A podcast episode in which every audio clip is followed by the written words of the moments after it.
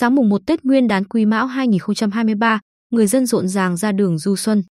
Dù tình hình dịch COVID-19 đã được kiểm soát nhưng mọi người vẫn chủ động phòng dịch bằng cách đeo khẩu trang, đặc biệt tại những nơi tập trung đông người, mật độ cao. Tầm 7 giờ sáng, tại chùa Thiên Hưng, phường Nhân Hưng, thị xã An Nhơn, nơi được ví như Phượng Hoàng cổ trấn thu nhỏ của Bình Định, đã có đông người đến lễ Phật, cầu một năm thuận lợi, may mắn. Dù lúc này không khí rất dễ chịu, ấm áp nhưng nhiều người, dù ở độ tuổi nào vẫn mang khẩu trang phòng dịch. Bạn Nguyễn Thanh Nguyên 25 tuổi, huyện Phù Cát, chia sẻ, tôi nghĩ là năm mới càng phải cẩn thận phòng dịch để khởi đầu một năm khỏe mạnh không chỉ cho bản thân mà còn cho gia đình và những người xung quanh. Có sức khỏe mới làm việc tốt.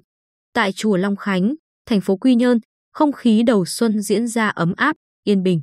Anh Lê Ngọc Thanh, phường Lê Hồng Phong, thành phố Quy Nhơn, chia sẻ, đầu năm, gia đình chúng tôi đi lễ chùa cầu mong năm mới hạnh phúc, gia đình êm ấm, sức khỏe dồi dào. Bên cạnh đó, chúng tôi cũng biết trước tình hình dịch COVID-19 còn phức tạp, Bộ Y tế đã khuyến cáo các biện pháp phòng chống dịch, đặc biệt là trong mùa lễ hội. Gia đình chúng tôi nghiêm túc thực hiện, trước đó là tiêm vaccine phòng dịch và bây giờ là đeo khẩu trang, thường xuyên rửa tay.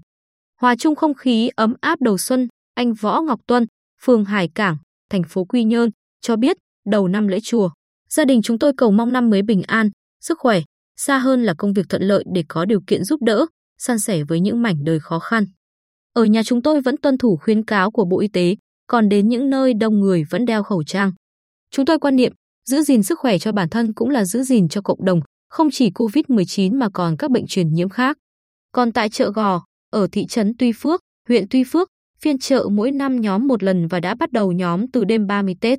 Suốt quá trình họp chợ, không chỉ khách du xuân, nhiều người bán vẫn ý thức phòng dịch bằng cách đeo khẩu trang. Bà Lê Thị Thức, ở thôn Phong Thạnh, thị trấn Tuy Phước, huyện Tuy Phước, chia sẻ, tôi bán ở chợ gò đã nhiều năm nay, trở thành thói quen và là niềm vui. Nhưng vì lớn tuổi nên bản thân cũng cẩn thận với dịch bệnh. Đầu năm mong mọi người sức khỏe, an khang.